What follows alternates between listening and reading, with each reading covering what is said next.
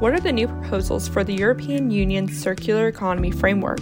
And why is the E P A launching a civil inquiry against the Louisiana Department of Health? Hey y'all, welcome to the Climate Recap from the Becky Sphere Climate Corner, your go-to place for international and U S-based climate news. I'm Becky Hoag, a science writer. Let's jump right into the news you need to start your day.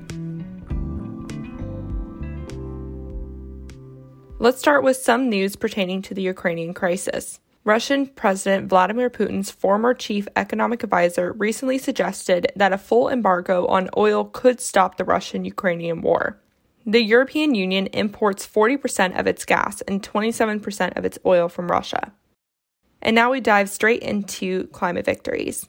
On March thirtieth, the European Commission took aim at throwaway culture, publishing new proposals at the end of March designed to make sustainable products the new norm. It adopted a circulatory economy framework in twenty twenty, and these proposals flesh it out further. A circular economy is a model that reuses all of its materials in products to minimize waste and mineral extraction. This involves making products more durable, repairable, and recyclable. It also bans planned obsolescence, which is when a company purposely produces products that break down easily so people can buy more. The proposals include a circulatory economy action plan and plans to make almost everything more eco-friendly, circular, and energy efficient throughout its life cycle. It will also require manufacturers to disclose the environmental impact and recyclability of their products with what they call a digital passport.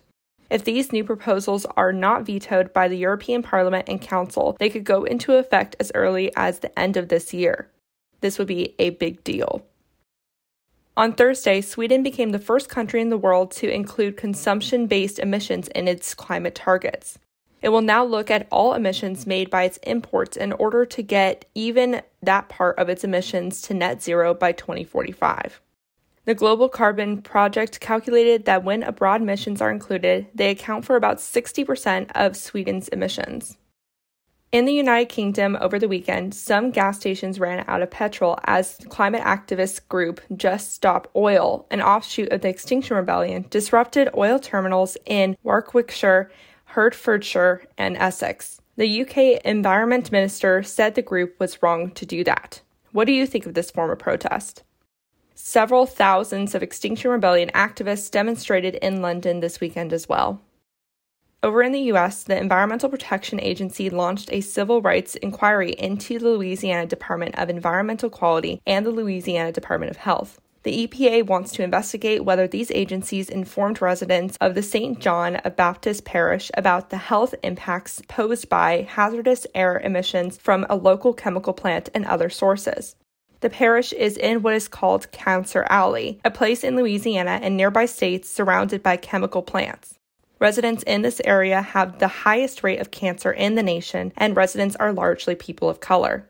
The E P A was called to act on this long-lived issue after Earthjustice and the Lawyers Committee for Civil Rights Under Law filed a complaint claiming the agencies were violating Title six of the nineteen sixty-four Civil Rights Act, which bars groups from discriminating based on race, sex, or national origin in programs receiving federal financial assistance.